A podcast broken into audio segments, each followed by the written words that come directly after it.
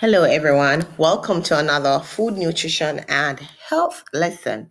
And today we are going to turn the notch up just a little bit more because we are going to be talking about a vegetarian. And so often in recent times, we have heard the word vegetarians, but have we really looked at it?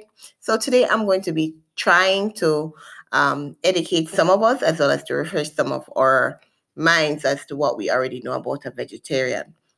No, the word vegetarian is really vegetable origin. However, we will find out later on that it is not only dependent on vegetable, even though vegetarians strongly depend on vegetables.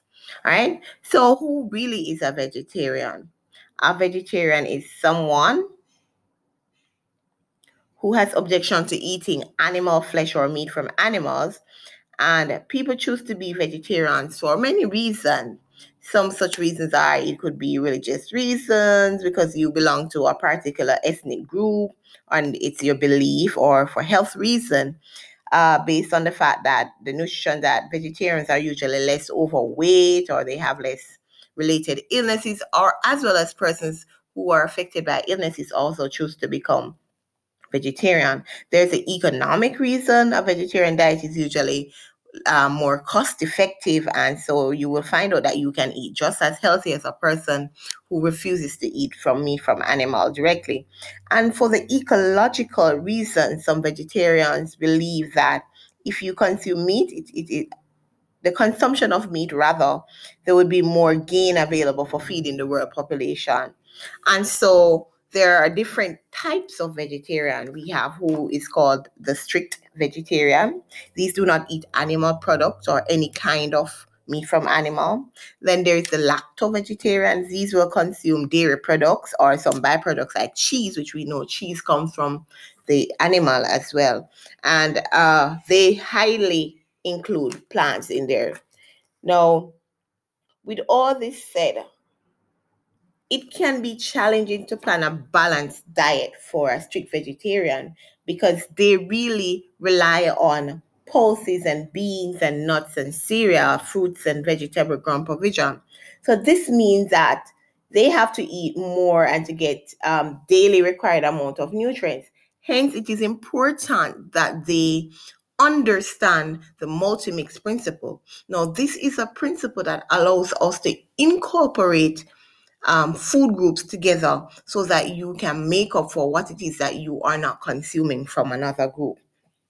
Now, with a vegetarian, you can find out that those who do not eat from meat from animal, they will also refuse to eat byproducts. So they are the strict vegans. So it is strongly encouraged that they consume supplements, right? And in order for this to happen, they would definitely have to be aligned with their nutritionist and stuff so they could get the recommended um, formulas that they need to to to get um, the amount of nutrient that they need.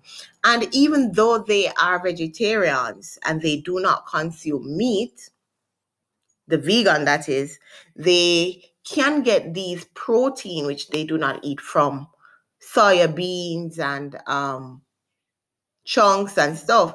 So they have to now find new and creative ways to include food groups, all food from the basic six food group into their diet. And so you will find out that even though you are a vegetarian, you can eat just as healthy as anyone. And it does have its many benefits that because like I said, one of them is is many health benefit that it gets because unlike a person who consumes high proteins, you will not put your body through the excess processing. And in the case where your body is unable to process it, that's another issue. So, you know, there are several benefits that can be derived from it. And so, why not? We can all venture into it with recent plunge into COVID. We have all started our own little backyard gardening. And so you know incorporating our our pulses or beans and complementing them. Because what we need to understand is that when you use